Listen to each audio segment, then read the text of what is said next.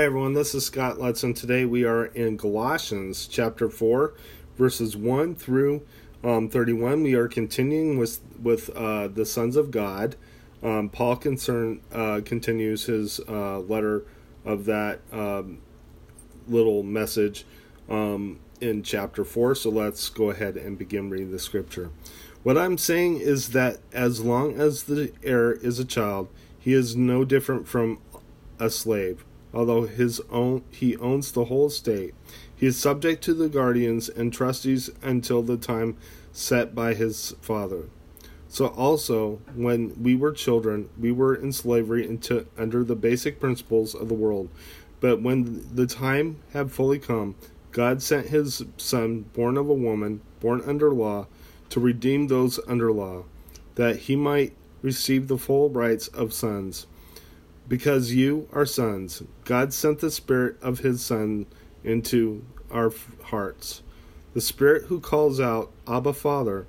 So you are no longer a slave, but a son.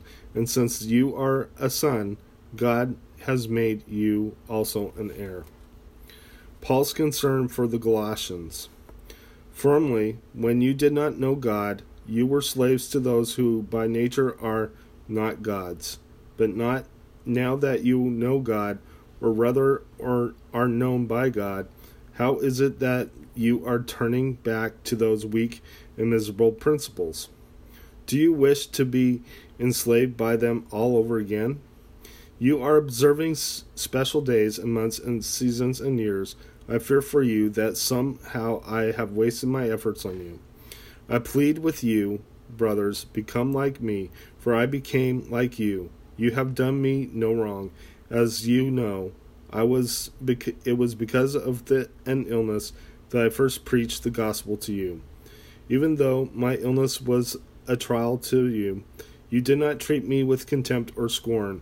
Instead, you be, you welcomed me as if I were an angel of God, as if I were Christ Jesus himself. What was happened to all your joy? I testif- can testify that if you could have done so, you would have torn out your eyes and given them to me. Have I now become your enemy by telling you the truth? Those people are zealous to win you over, but for no good. What you have, what they want is to to alienate you from us, so that you may be zealous for them. It is fine to be zealous, provide, provided the purpose of good, and to be so always, and not just when I am with you. My dear children, for whom I am again in the pains of childbirth until Christ is formed in you. How I wish I could be with you now and change my tone, because I am perplexed about you. Hagar and Sarah. I tell you, tell me, you want you who want to be under law, are you not aware of what the law says?